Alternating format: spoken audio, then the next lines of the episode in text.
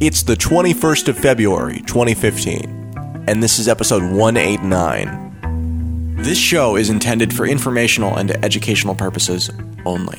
What cryptocurrency enables is new, empowering, and exciting, but we're not experts, just obsessed companions walking the road towards a more peer to peer future.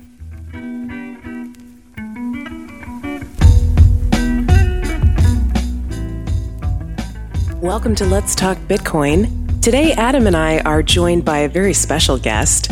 It's Ryan X. Charles.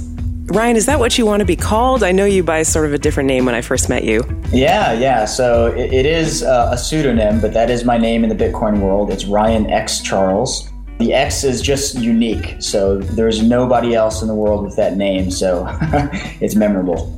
Sweet. So the X can stand for anything you want it to be, basically. but we've got Ryan X Charles with us.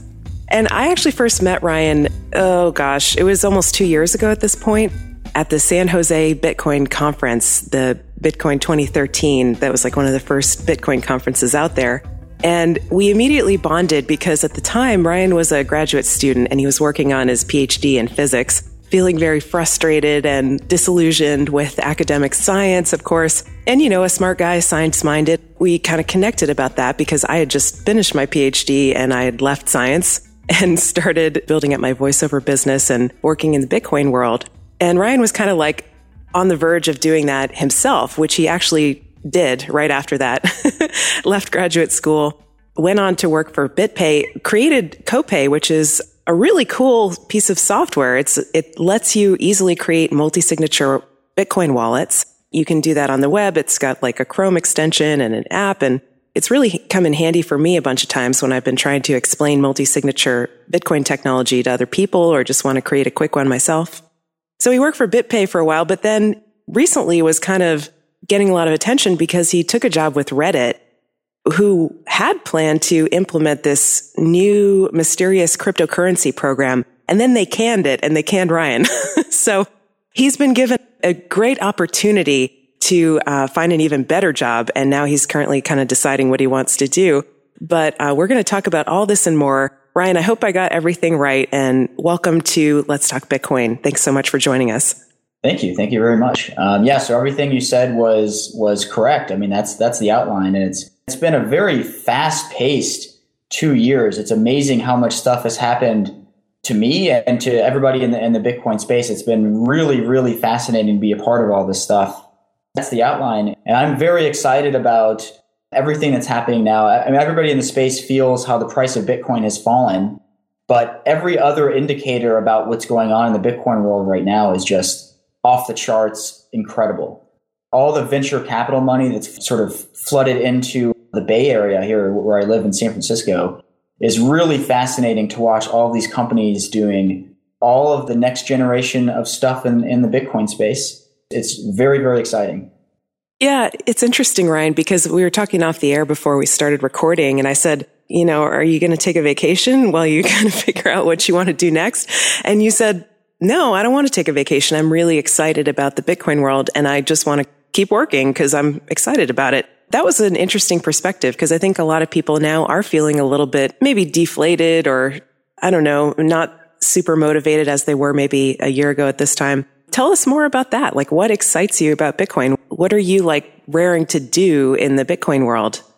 That's exactly what I've had to ask myself over the past two weeks. So I was, you know, very excited about what we were doing at Reddit, and we can talk about that in a minute. But what I'm most excited about now, I've, I've sat back and reflected on what has happened to myself and, and everything in the space. So I divide up the world. It's sort of artificial, but it's one sort of crude way to divide up the Bitcoin world into Bitcoin 1.0 and Bitcoin 2.0. And to me, the most exciting things happening right now are in Bitcoin 1.0 versus Bitcoin 2.0. Now, there are a whole bunch of really, really exciting things in Bitcoin 2.0. That's stuff like Ethereum, which is really, really awesome. They're going to launch that stuff soon. There are a number of other sort of, it's not Bitcoin exactly, but it's, it's sort of part of the crypto financial system. Things like BitShares is interesting. Those are sort of way out there in the 2.0 stuff. There are some nearer term things like colored coins. Colored coins is really awesome. Colored coins has made a whole bunch of progress in the past year and things like Counterparty and Mastercoin. I guess Counterparty has been sort of a little bit more sort of in production. And so they're a little bit closer. More on the Bitcoin 1.0 side are things like just the, the success of BitPay and Coinbase and, and Bitcoin payment processing, things like Bitcoin ATMs that are being deployed all over the world right now that just let people buy Bitcoin easily or sell Bitcoin easily. More like the technology of things like uh, payment channels. There's a lot of work going into payment channels. There's a lot of work going into what the Bitcoin core developers are doing with really basic stuff, but really important stuff on the Bitcoin core software. I'm more excited about stuff where I see it can have a lot of success this year. So this is early 2015. I think there are so many huge unexplored opportunities in the basics, the fundamentals of Bitcoin, using Bitcoin as internet money. It's money that you can send instantly to anybody anywhere in the world. They don't have to have an account. They just have to have a public private key pair, right? I mean, they have to have a Bitcoin address. You can send money to anybody. I think the, the best opportunities now are in that stuff. Yeah, so I, I think uh, I'm really, really looking forward to seeing all the people that are just building awesome stuff and rolling it out right now, and seeing what's going to happen over the, over the course of the next year.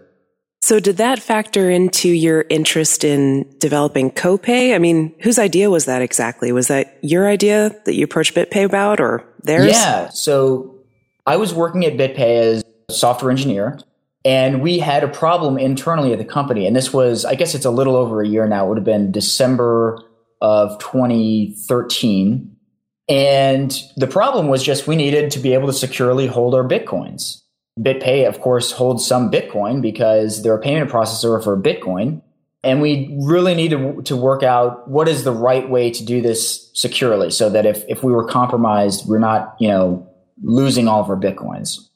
So uh, multisig was sort of needed to be involved in whatever our solution to this was. So we needed multisig. We needed people to be able to. We needed people inside the company, like either the board or the executives, to be able to have keys that give them limited access. That give them access, you know, to they need the other executives to to sign a transaction for it to be valid. Jeff Garzik had written a tool called TX Tool, which was a command line tool for doing multi-sig transactions and I basically sort of finished it and, and made this work and demoed it because it was a command line tool. It was, it worked, but it was just not user friendly at all. So what we realized was now that we had solved the technical problem of how to do multisig, we needed to solve the usability problem. I guess it probably would have been approximately January or February of 2014, that is, where I, when I started putting in a bunch of thought into how to solve just the usability problem of multisig it's been amazing that so much has happened in, in the Bitcoin world since then. But this was our approach. We wanted Imovine multisig and it needed to be usable. So I decided that the best way to do this was probably something that looks like a normal Bitcoin wallet, except where you're on the same wallet with other people.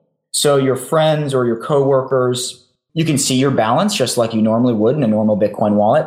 Except that when you send a transaction, that transaction shows up on your friend's screen and it says, Do you wish to sign this transaction?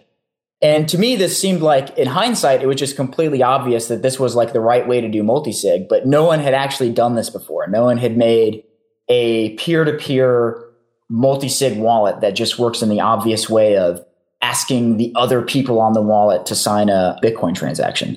So I sort of laid out frameworks for it and everyone sort of agreed this was what we should build. I was one of the engineers on it, but it was primarily actually built by our team in Argentina. And so they did most of the software on Copay itself. So yeah, so that was that's a very it, it ended up becoming a very important project for BitPay. I have to say, Ryan, I mean, like if you out there listening, if you want to see what this looks like, Ryan gave a great, elegant description of it, but the best way to just see how it works is just go to copay.io and just try it because like you said, it's so intuitive and it's just, yeah, that's the right way to do multisig and it's, it just makes sense. The other thing about Copay that I am fascinated by is that it's out now and it was out months ago, like six months ago, I think. I think what you said about all these unexploited opportunities in Bitcoin 1.0 is right on because something like that, something like multisig, there wasn't a tool that you could point someone to until Copay came out that was easy and like user friendly, but still secure and good enough to be used for corporate multisig M event accounts that anyone could pretty much create. Well, so let me uh, ask kind of the obvious question here. Um, when I hear the word opportunity, right, I often think of money making opportunity or opportunity to build a business. And that sort of is what I took it to mean when you said this. But the example that you've given here for Copay, this is a free thing, right? Right. So when I say opportunity, I don't necessarily mean business opportunity. I mean, it's, it's more like an opportunity to build, you know, the future. For a lot of people, this means, you know, you have to earn money somehow. So it means there are business opportunities here. But yeah, there are certainly opportunities to make a name for yourself. There are opportunities to build just free open source software that helps make Bitcoin work and easy to use and stuff that people haven't done yet. People have had ideas about a lot of things that no one has yet actually implemented or no one has yet made it easy. So yeah, there are enormous opportunities. It's not just business opportunities, it's it's everything else. And that's why he doesn't want to take a vacation. no, that's a great reason not to want to take one. I mean, it's great to regroup and take the opportunity to, you know, take some time out once in a while. But if you're so excited about something that you don't want to do that, that's great. Like, I think most people wish they had that kind of passion about their job. So that's really cool to hear about. I guess maybe we can switch gears now and, and start talking about this Reddit thing. Like, how did this all come about?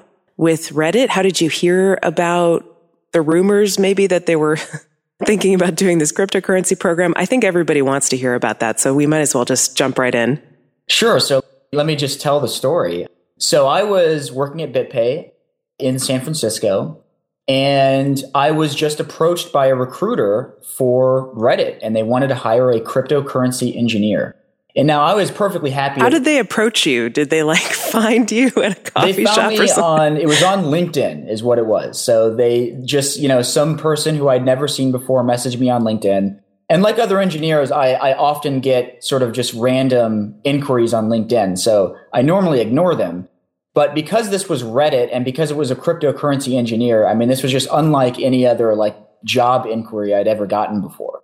And immediately I thought, well, this is this is very interesting you know, and I had heard that Reddit was hiring a cryptocurrency engineer, but I, it, it, never even crossed my mind that that person would be me, that, that I was the right person for that job until I was contacted by this recruiter. I decided, all right, well, this is at least worth exploring because I think there is enormous possibility here because Reddit is still, I, I still believe it's a very, very appropriate platform for Bitcoin. I think that there's enormous potential to to bring payments between people on a, on a pseudonymous platform like Reddit without having to worry about signing up for an account, without having to worry about giving away your personal social security number and stuff like that. So the potential was enormous. So I talked with the CEO whose name was Yishan and surprisingly, Yishan seemed to really understand Bitcoin and cryptocurrency and what I call crypto finance. So crypto finance is more than just Bitcoin. It's, it's everything in this space. And he seemed to really get that Reddit could use this, that this was, this was the way to build payments and financial infrastructure into Reddit. Because Reddit is like a, it's a giant community of communities. And, and maybe not everyone's on Reddit, but for those of you who like, you know, use it every day. It's there are many, many sub communities that are completely different. It's a giant community of communities that's very internet native. It's it's a very internet only community. Something like this only makes any sense on the internet. So he understood the potential of this technology. I thought, well, if the CEO of Reddit gets it, this could actually work. Like we actually have the potential to do something huge. This could be what made Bitcoin mainstream if it really took off and it could have been so valuable to, to Reddit users. And again, it still could be because they haven't decided never to do this. But in any case, it could have just enabled the financial infrastructure of Reddit, bringing make, making new things possible that just aren't possible right now on Reddit. I talked with Yishan. I think I talked with them on two separate occasions, and I, I interviewed with the other engineers at Reddit. And I decided to join Reddit and leave BitPay. And what were you talking about at the at the time? I mean, what were you talking about doing with this Reddit cryptocurrency? Like if for tipping or for paying to post comment? Like what was it going to be for? Yeah, that's a great question. So it was all very, very abstract. We didn't narrow down an idea. That was what we were going to figure out once I joined. We were going to figure out what to do after I got there. There's a little bit more to the story. So I wanted to do like we never really narrowed it down. I, there are ideas not unlike ChangeTip, but maybe better integrated into the website or something like that. But what ended up happening was I joined, and they had also had sort of other complementary plans uh, for cryptocurrency. So when I joined on what was for me day number two at the company, they announced that they raised fifty million dollars and that of this $50 million, they're going to give, or of the $50 million worth of shares that the new investors had purchased, they wanted to give 10% of those new shares back to the Reddit community in the form of a cryptocurrency that was backed by the shares. So I actually, um, and and people sometimes think that like that's why I joined Reddit. That I didn't actually know about that particular project. I joined more for the general big picture vision of the potential of this technology at Reddit, but with no concrete plan. And so when they announced this project, being the cryptocurrency engineer at Reddit, I naturally volunteered to work on that project. But that was not the only thing I was doing at Reddit. It was just my focus after they announced that this is what they were doing. What did you think about that part of the project? So right away, I told Yishan, like, this is a huge legal nightmare if you give actual equity to millions of people, it would make Reddit a public company. And Reddit being, you know, I mean, we're, you know, they're a normal corporation. We have to follow the law or we're going to have problems. We can't just give shares to a million people without filing as a public company with the SEC and following all the, the laws that implies, including things like gathering people's social security numbers or whatever it would be very, very, very, very legally difficult to do this and, and almost incompatible with the technology. Really, if you do crypto equity the right way, you don't even know who is in possession of the crypto equity. We couldn't even know who has it. They could give it to other people, and we wouldn't know what their social security number is because we don't own it. It's theirs. So right away, I, I thought, you know, this is a legal problem. But we were committed to doing it anyway. Like we were committed to solving the legal problem. I think we could have if we had spent years working with regulators and lawyers and slowly piecing together some type of plan. So my instinct was that I thought we could succeed. I wanted to be very optimistic about it. Having had some experience in the space and watch other people have problems with, with regulators and stuff, it's like I knew that we're going to have a lot of legal difficulties going down this route. So meanwhile, I sort of I ended up pursuing two parallel projects at Reddit. One was that project, the crypto equity project, what would become known as Reddit Notes. And in parallel to that, I tried to do something simpler, like just integrating Bitcoin payments into Reddit. So I did both at the same time. I was trying to sort of win over people at company towards the simpler idea. But meanwhile, I was effectively my job and everyone at the co- at the company sort of identified me as being the engineer behind Reddit Notes. So I did the two things in parallel. And meanwhile, there were just other things that happened at Reddit that I guess I'll just go ahead and dive into because it's the only way to understand what ultimately ended up happening with these projects. So, for reasons I'll go into, Yishan just suddenly quit. So, Yishan was a CEO. He's the guy that hired me. He's the one I reported to. And I was going to be the lead engineer of the cryptocurrency engineering division of Reddit, which would have been awesome. I mean, it sounded cool. And, and everything I was saying about all the potential of this technology was just absolutely enormous. It could have been huge this year. If we had just done something very simple, we could have made a huge impact on the world in 2015. But Yishan quit after I was there for about a month and a half. So I joined in late September and he quit somewhere around, I guess it was mid November of 2014. And the reason why he quit, and we don't know for sure because he's just sort of taking a break right now and is not really talking to the media or anything, but he wrote a message on Quora that said he was just completely exhausted. And some people speculate that he was pushed out of the company by the, the board or something like that. I don't, I have no evidence that that happened. I think it's entirely possible that he was exhausted. And the reason why he was exhausted was there was just a whole bunch of unusual turmoil going on inside the company. So the Yishan and the board had decided that it was in Reddit's interest to stop being a remote company. Most people in the in Reddit had lived all over the United States and even in a few other countries. And so it was a very remote company. I think maybe approximately a third of people lived in San Francisco and two thirds lived somewhere else. And they decided that this wasn't working out for Reddit as a company and they wanted everyone to move to San Francisco. The people in San Francisco didn't have a problem with this, but it, it, it really was bad for just about everybody else. Most other people obviously had lives in other cities uh, and they didn't want to move to San Francisco. So there was a lot of negativity.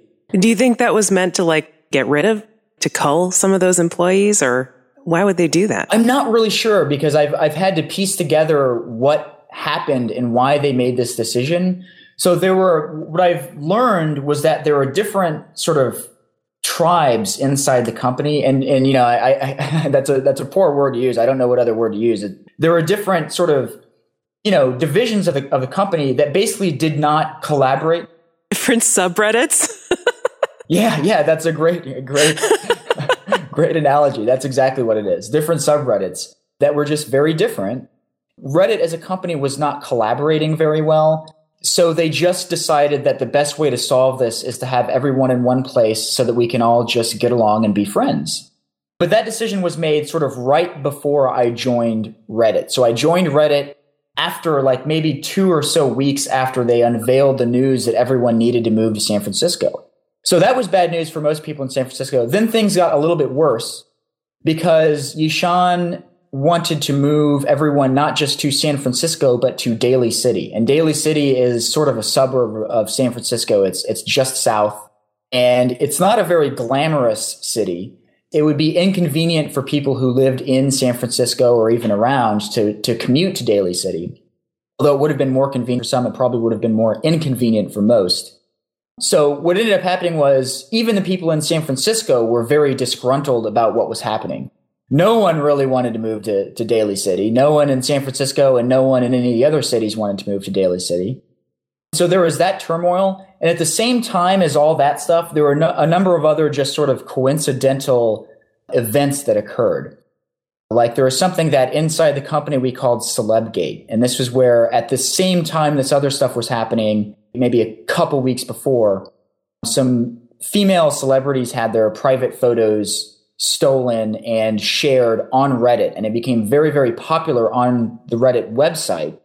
But it was inside the company, some people wanted to censor these images because, of course, it's these private photos that really it's clearly violating these people's privacy. But some other people believed not in censorship and they didn't want to censor it.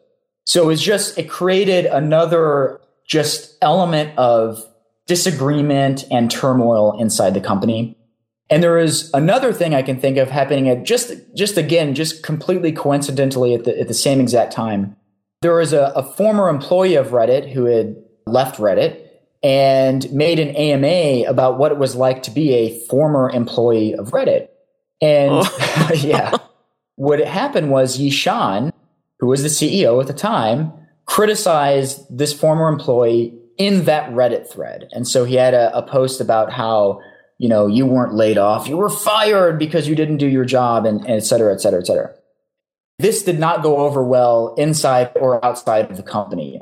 Yishan faced a lot of criticism from everyone for making public comments on this. Uh, most people thought that the best response should have been just to ignore what this guy was saying. But in any case, this was just more turmoil happening at the same time as Celebgate and moving the entire company to San Francisco and raising $50 million all at the same time within like a one month period of time. So Yishan then just quit. He quit. I think it was mid November. Everyone was like, what just happened? And then he posted publicly that it was due to exhaustion. So yeah, so it's just a completely surprise thing. And then new executives Ellen Pao, who was, I'm not sure what her official role was before, but she took over as CEO. Alexis Ohanian returned to the company. He's one of the co founders of the company. He returned as executive chairman. the guy who was running Reddit Gifts, who invented and was running Reddit Gifts, it's one of the sort of a division of Reddit. He took over uh, as VP of product. And so they're the new leaders of Reddit. So I joined in late September. Yishan quit mid November. We were all learned because they sort of kept it secret. The board and the executives didn't tell us what had happened. We just like, for some reason, Yishan wasn't coming in anymore. Yeah, oh my yeah. God. this is so know, much drama. This is an amazing yeah. story. Sorry to interrupt. Keep going. It's just, wow. and all this was happening very quickly.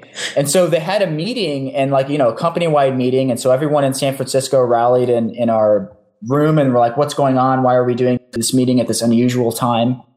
And that's when Alexis was there and Ellen was there and Dan was remote in Salt Lake City. And they, they told us that Yishan had resigned and that Ellen would be taking over as CEO and Alexis had returned as executive chairman. And they just sort of answered questions and we're all like, well, this is just bizarre, right? I mean, no one really knew what had happened and what was going on. And, and we all just felt a lot of turmoil. And this was in, this must have been early December at this time. So they answer questions like, so we, we had decided that, the, as I said, that the whole company would be moving from being a remote company to being based in San Francisco. And so they're like, well, first of all, we are still doing that. We do, most people had not yet moved, but they said that even though Yishan has left, we are still committed to moving everyone to the company.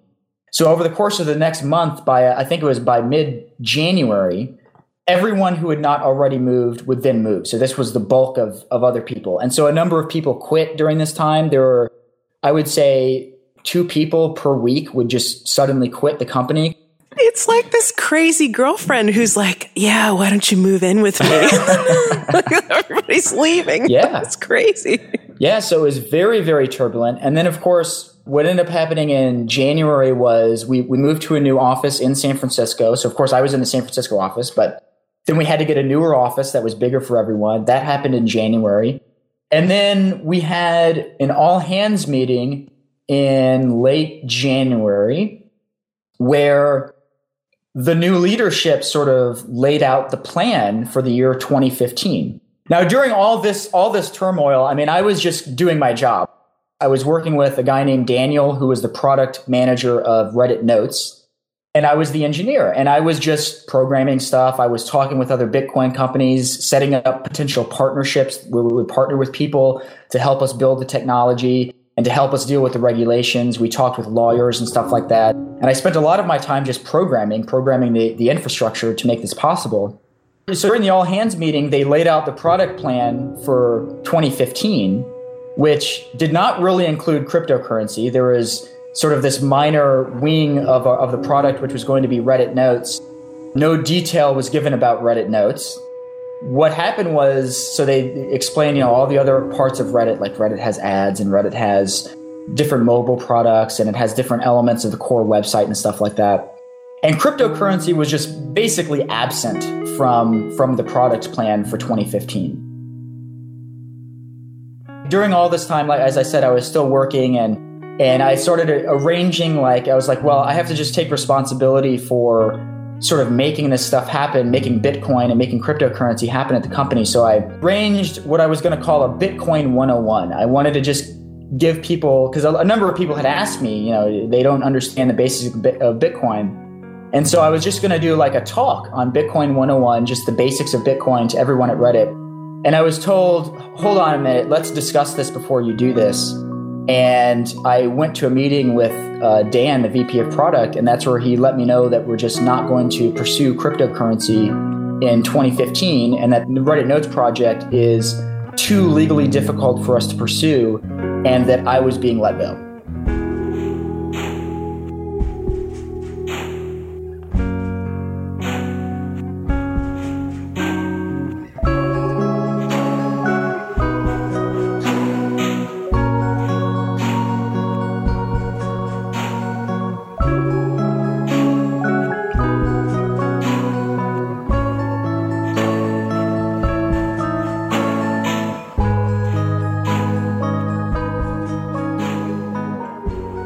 Today's episode of Let's Talk Bitcoin receives support from Kryptokit.com, the easiest, fastest way to send bitcoins right from your browser.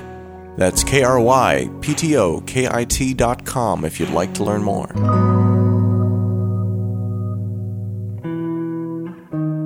Today's magic word is notes. That's N O T E S. Notes. You've got until the 27th of February to visit letstalkbitcoin.com or the Let's Talk Bitcoin iOS application to enter it for your share of the listener rewards.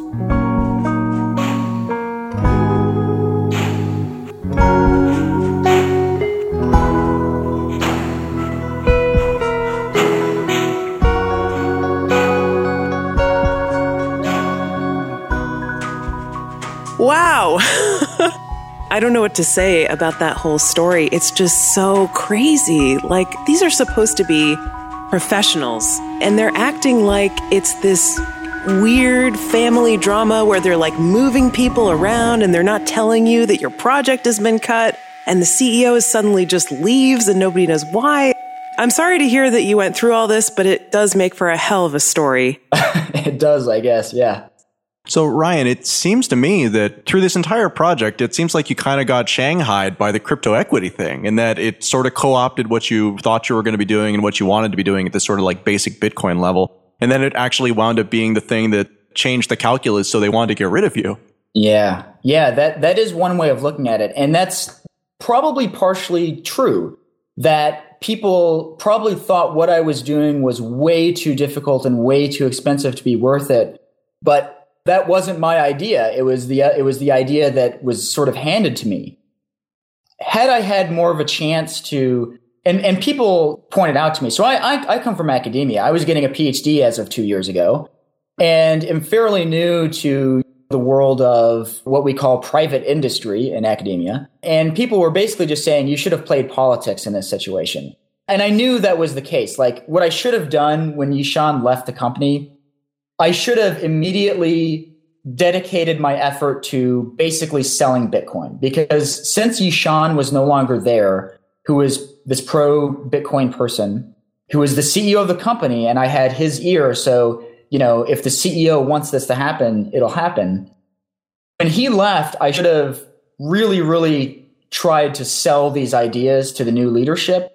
And I chose not to focus my effort there and I don't know whether this was for the better or for the worse, but I chose to basically just keep doing what I was doing. And I decided that if I needed to spend most of my time selling this stuff to them, then I might ultimately be better off anyway. So I was aware, I wasn't completely clueless that I, I might ultimately be fired. I didn't realize that it would happen as soon as it did. But I wasn't completely naive about it. I could have tried harder to sell the ideas and I didn't. Maybe there's a, a different way this could have turned out, but that's what happens. I don't think there's any way, Ryan, that you can say that any of that was your fault or that you're like the responsibility falls on you to have to try to like fight for your job. I mean, the only thing maybe I would say is like, did you have any kind of agreement? Like, did you, did you get it clear with Yishan when you first got hired what exactly you were going to do and what your role was going to be? Or was it more based on like sort of a verbal? It was very high level and big picture. Like we, we never really narrowed in on the specifics other than that I'm working on the Reddit Notes project. And what had happened was Yishan was just very busy during that one and a half month period of time when, when we worked together. And so I didn't talk with him every day or anything like that. I talked with him maybe an hour per week. So we didn't really narrow it in. And I think, uh, I think a lot of people at the company didn't really understand what I was doing. In hindsight, like I don't I don't actually disagree with what Reddit decided to do as a company. They're focusing on what they perceive to be the most important things to focus on and, and cryptocurrency is not on the list. So I don't I don't disagree with that. But in hindsight, there was very little management structure at Reddit. So there was very little formal way for me to sort of explain to people what I was doing it was completely informal. And so not everyone understood. I, I, couldn't informally, like, you know, I mean, I guess I could have, but it was very difficult to informally try to figure out everyone at the company who I needed to be in touch with and, and talk about this stuff. Well, informal is one way to describe it, or you could say it was completely dysfunctional. That's another way of just putting it. Yeah. Like disaster. I mean, Well, and Ryan came in at a time, you know, Ryan is sharing his perspective with us, for which we very much appreciate. Yeah. But it's good to keep in mind that companies are made up of people, people burn out, people have all kinds of stuff happen to them. And Ryan seems like he came in during a period of particular turmoil within a company that has otherwise been kind of, you know, a stalwart in the space. Not not the what was it cryptocurrency like space, but as a, got there? yeah, right. I mean, well, it was probably more functional. Again, it sounds like they were kind of the end of a breakdown period. Ryan, so the Notes project, you know, I, I kind of just want to even set that aside because I feel like there isn't really much talk about there. It sounds like it's a pretty straightforward equity coin. And I kind of tend to agree with the assessment that something so uh, permission oriented is going to be very, very, very difficult to to make happen. But can you talk to us about what it is that you actually wanted to do? Like, what, what's a best case scenario implementation of cryptocurrency? What would that look like for Reddit or a community like Reddit? I'll give you my number one example. So I think there are a lot of options. I think ChangeTip is a really good example, which cha- what ChangeTip already does today on Reddit without having to ask anybody's permission is they just enable tipping on Reddit. So you can tip people right now today using ChangeTip. So that's a very good idea. That's a very simple idea, and I'm in, I'm in favor of stuff like that. So the number one idea that I explored while I was at Reddit, I met the guys at chain.com, chain. They're a sort of Bitcoin blockchain API services company. And I just sort of hit it off with those guys. We had lunch one day and, and we were talking about stuff we could build. We realized how straightforward it would be to integrate payments peer to peer on Reddit, where you could basically easily pay another Reddit user. So it's not unlike tipping, except it doesn't have to be for tipping, it could be for anything. And so we ended up in a single day, I went over to Chain's headquarters and we built a payment system that worked as follows. Each Reddit user could set a Bitcoin address and it would be saved in their sort of user profile. You could then, each comment that a Reddit user would make would have a pay button. And so you could pay them, sort of like tipping them for the comment or something like that, but it, it didn't have to be necessarily for tipping. And it would open up like a QR code. And there was also a link to a payment request. And so we also had this payment request backend. So payment request as in BIP70 payment protocol payment request. And you could just generate a payment request for any Reddit user. And we also got as far as there was a wallet that they had. I forget what the name of the wallet was, but they even integrated this into the wallet. So you could just type in the name of a Reddit user and pay them money. And we built all of this pretty much in one day. Like we built the basics in one day. I think the only part of it that didn't quite work on the first day was the wallet part. And there's one other important piece of information. The way we're able to build this and integrate it into reddit.com is because reddit.com is actually open source software. So they didn't have to get special permission or anything. I just went over there and we just downloaded reddit.com, the source, and made this work. So that's something I think has enormous potential. Just being able to either tip people, which ChangeTip is already doing, or maybe paying for content. You can maybe pay to reveal the content, or somebody can sell something right then and there in a in a Reddit comment. Either they're selling information, maybe they're selling a link to something, or they're selling a physical item that they'll ship to you. Something really basic like that that uses Bitcoin as money. It's technically easier than doing the more advanced Bitcoin 2.0 type of stuff where you have to invent some type of new, you know, currency unit or something because you're just using Bitcoin and there's much better infrastructure, software and, and, and uh, economy infrastructure built around that. And it's also legally easier. It's a lot easier if people are just paying each other money peer to peer and Reddit is not involved in the payment. And so we're, we're not subject to, or I, I don't think we would have been subject to money transmitter license, you know, regulations or anything like that. And we certainly wouldn't have fallen under the SEC. So it should have been legally much, much, much, much less of a headache. It should have been virtually headacheless had we done it the right way. So that's what I was more interested in was the really, really basic stuff.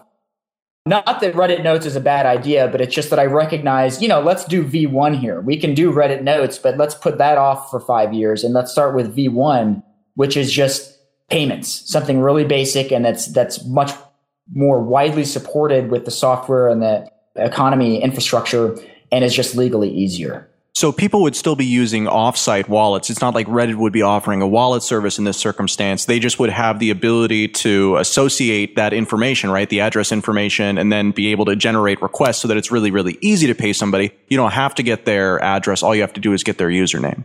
Exactly. So people could use whatever wallet they wanted. Both users would use a wallet that has nothing to do with reddit.com. It's just about building the infrastructure that would have made it very, very easy to pay other Reddit users. So, how far away was that project? I mean, you said that you guys built a type of prototype using the open source Reddit code and chain in a day. I mean, is that available if somebody wanted to, you know, roll one of their own versions of Reddit? Is that out there? Yeah, that's a great question. I, it hasn't even occurred to me that we could now make this open source, but we have the source code. I could talk with the guys at Chain, and I have the part of it that sort of lets people set the Bitcoin address. For that matter, I think we should do that now that I think about it, now that you mention it. We should go ahead and open source that and maybe say, because Reddit.com is open source. So some of the, some of the other uses of the of that code base wanted to integrate payments, they could use this for sure.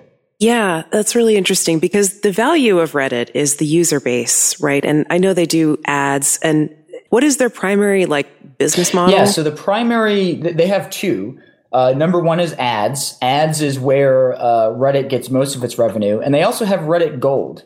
Uh, people will buy Reddit Gold, and they get a few extra little features, and you can buy Reddit Gold for other people and give them this this token if you really want to highlight a comment as being really good. That's actually a pretty important source of revenue for Reddit. So it's it's primarily ads and gold, and they also have a store called Reddit Gifts. Reddit Gifts is how they collaborate with it to create their uh, giant Secret Santa gift exchange every year. And Reddit Gifts also just sells little plush toys and stuff like that. So that's another source of revenue for Reddit. Well, that's really interesting because a while ago, I don't know if you guys saw this, but there was an article that was going around about ChangeTip. It was called like ChangeTip Must Die. I just pulled it up. It's by Emin Gün Sirer. I don't know how to pronounce his name. He's a hacker, I guess. And he wrote this whole thing about how ChangeTip is totally unsustainable as a company because they've got no business model. They've got like a, a wallet with like 150 bitcoins in it. That wouldn't pay like a week of their operating expenses, probably having an office in San Francisco or whatever. And they have no like long term plan about how they're actually going to make money. So he was speculating that they're just going to sell people's information and their identities. And I, I, correct me if I'm wrong, Ryan, but I think probably you would say um, that it's important to you that people are able to maintain privacy and not have their information sold or have to have their social security numbers attached to their bitcoins and things like that. So if you combine something that has the functionality of ChangeTip or even like making it easy to make payments with Reddit, which has this user platform and it does have another business model as opposed to ChangeTip, that could be something really of value. Absolutely. So along those lines, yeah, part of this, the thinking with the, all this crypto financial stuff was maybe creating the fourth major source of revenue for Reddit. There are a lot of ways we could have turned this stuff into a business. There's always this difficult sort of, you know, realm where if you're dealing with open source decentralized technology, it's not obvious how to monetize things because if you don't control the central like monopoly where people have to go through you and you take a cut, if they can just go around you, why do they pay you?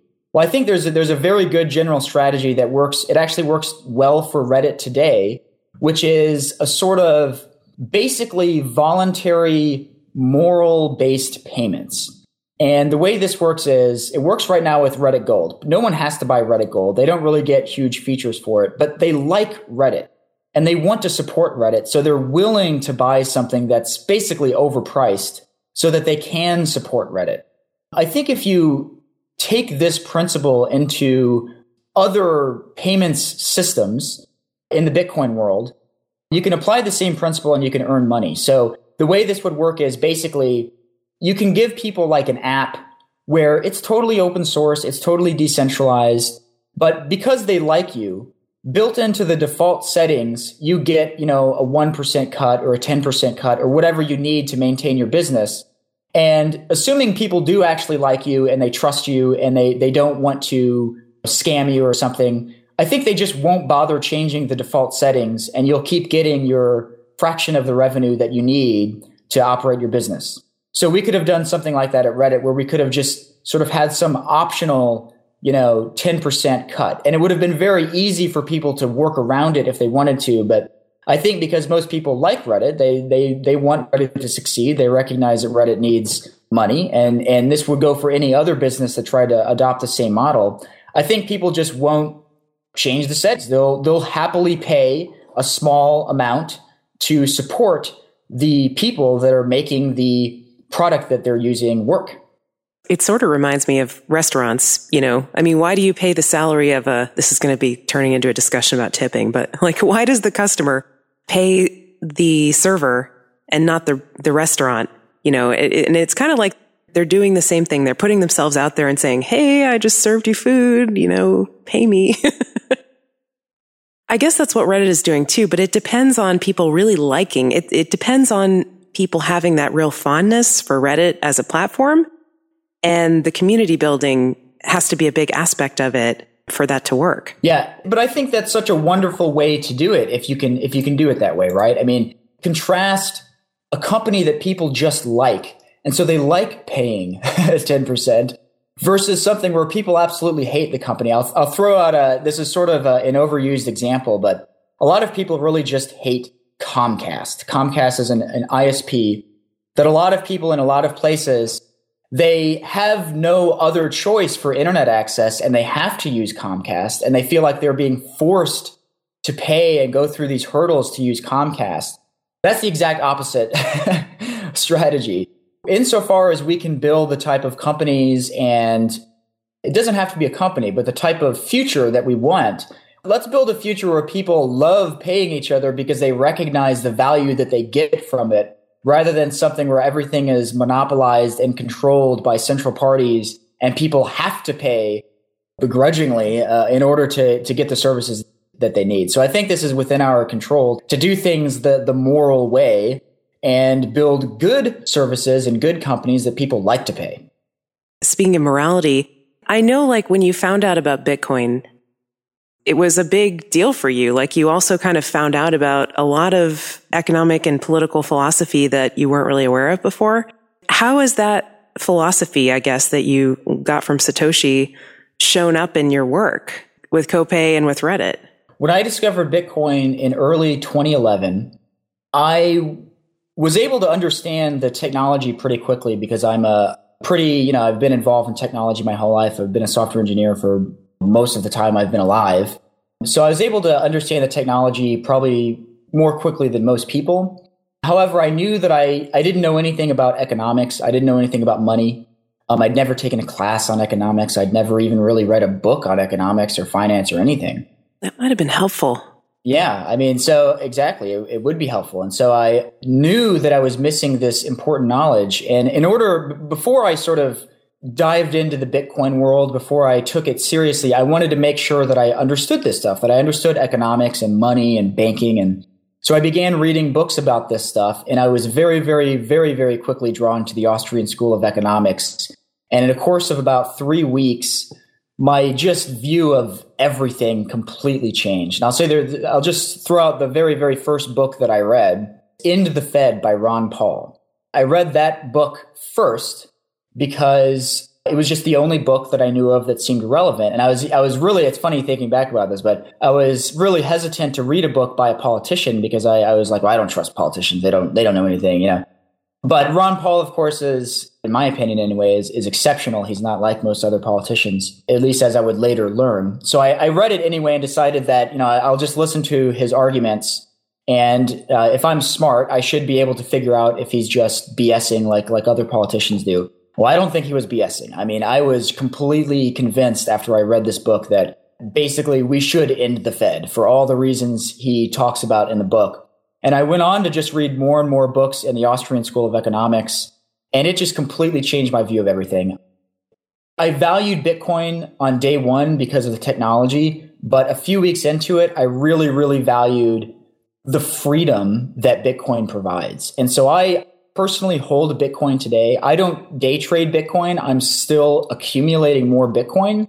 And the reason I do this is it really is not because I think the price ultimately will go higher, which I, I think it probably will, but I genuinely value the freedom I have holding Bitcoin. I can go anywhere in the world and I simply have to keep track of some really simple information that gives me access to money that I can use anywhere in the world with, with no hassle, no political hassle.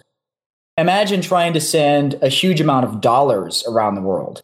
Well, it's very difficult and it's very expensive to do it, and you don't have a lot of freedom to do that. There are lots of capital controls around the world where you're very limited in where you can send and where you can have access to fiat currency. Bitcoin is completely different. Bitcoin is financial freedom.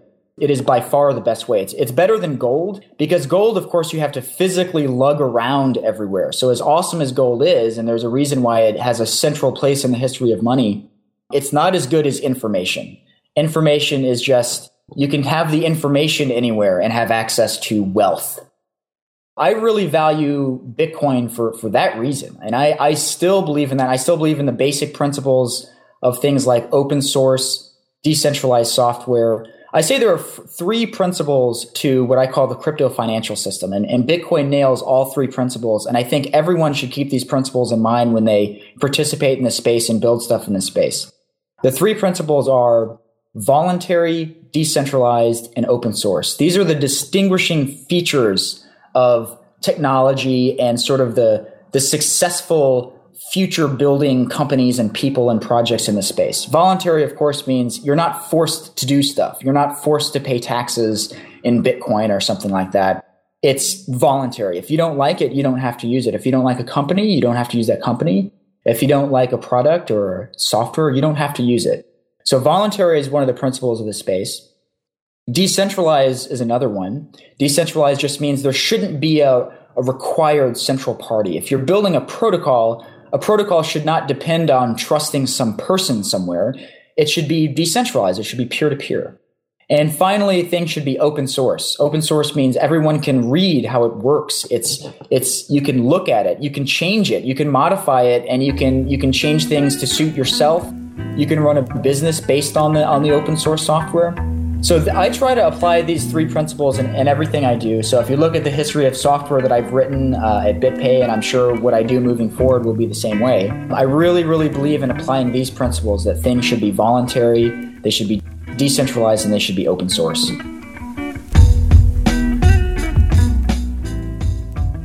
Thanks for listening to this episode of Let's Talk Bitcoin. This episode receives support from Kryptokit.com, the easiest, fastest way to send bitcoins right from your Chrome browser, and FoldingCoin.net, where you can use your spare CPU cycles to mine medicine, not hashes. Content for today's show is provided by Stephanie, Ryan, Andreas, and Adam. Music for today's show is provided by Jared Rubens with the LTB theme song and La Liberté with another delightful reinterpretation of the song Me by Nils Frahm. If you have any questions or comments, head over to letstalkbitcoin.com. I'm on vacation until the beginning of March, so emails to adam at letstalkbitcoin.com may go unanswered until then. See you next time.